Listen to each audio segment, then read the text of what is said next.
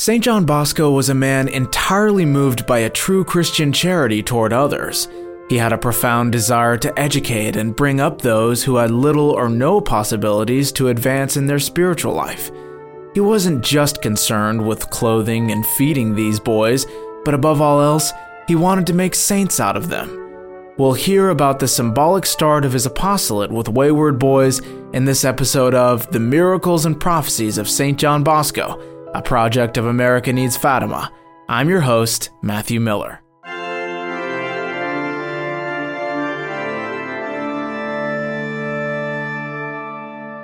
Don Bosco was deeply affected by the pathetic scenes he saw in Turin of so many youths on the path of dishonor and perdition. They didn't observe the divine law because they were unaware of it. They outraged their Creator without even knowing Him, and Don Bosco felt motivated to take prompt and solicitous care of them. His innocent heart was greatly embittered at the thought that most of those poor souls were miserably lost because they weren't instructed in the truths of the faith. Groaning with the prophet Isaiah, he exclaimed, Oh, these people are ignorant of the things of salvation. Hell has enlarged its bosom and opened its boundless chasms. There shall fall their champions, the people, the great, and the mighty. At that time, he was newly ordained, studying moral theology at a sort of finishing school for young priests called the Convitto Ecclesiastic. He writes in his memoirs As soon as I entered the Convitto, I immediately found a host of youngsters who followed me through avenues and squares into the sacristy of the Church of the Institute, but I couldn't directly care for them for lack of room. Whenever he was among those young boys in the sacristy, he would immediately address them so affectionately and wisely that they always surrounded him. Sometimes he would go to small rooms adjoining the sacristy to teach them catechism, encourage them to behave, and frequent the sacraments with the proper dispositions. The constant influx of boys produced noise and disturbance which annoyed the sacristan, who sometimes scolded and mistreated them.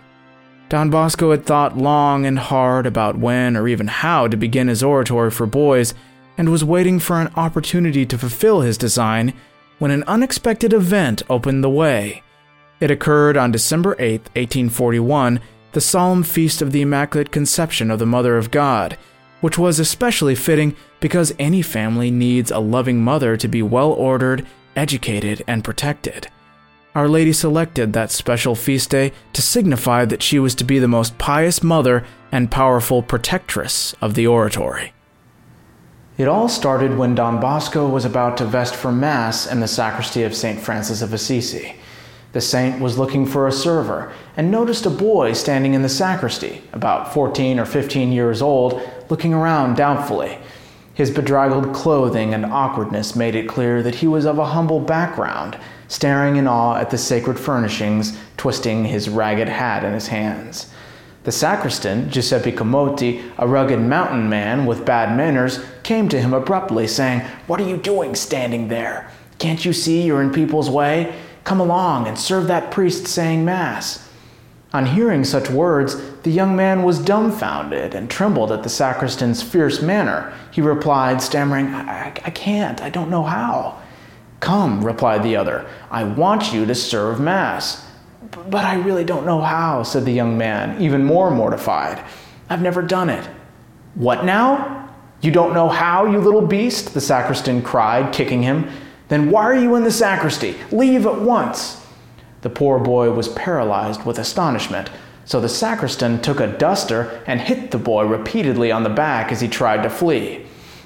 I think a duster in this context is probably a candle duster, which is one of those long rods used for lighting and snuffing out candles on the altar. It would make a lot more sense that the sacristan would be lighting candles just before Mass rather than running around with a feather duster, but I, I digress.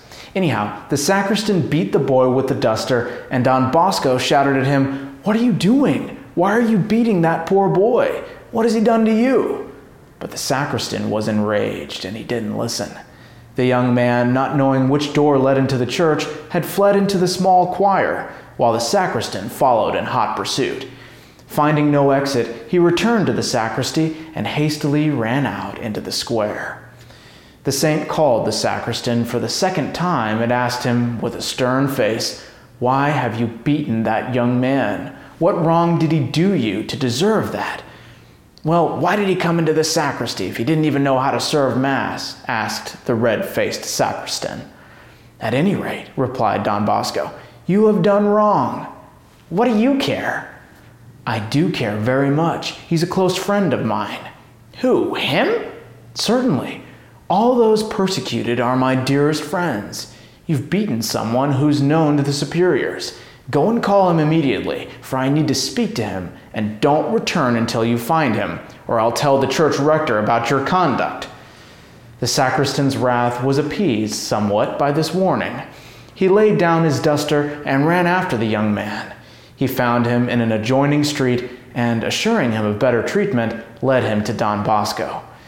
The poor fellow approached, all trembling and in tears from the blows he had received. Have you heard Mass yet? Don Bosco asked him kindly. No, he replied. Why don't you come and attend?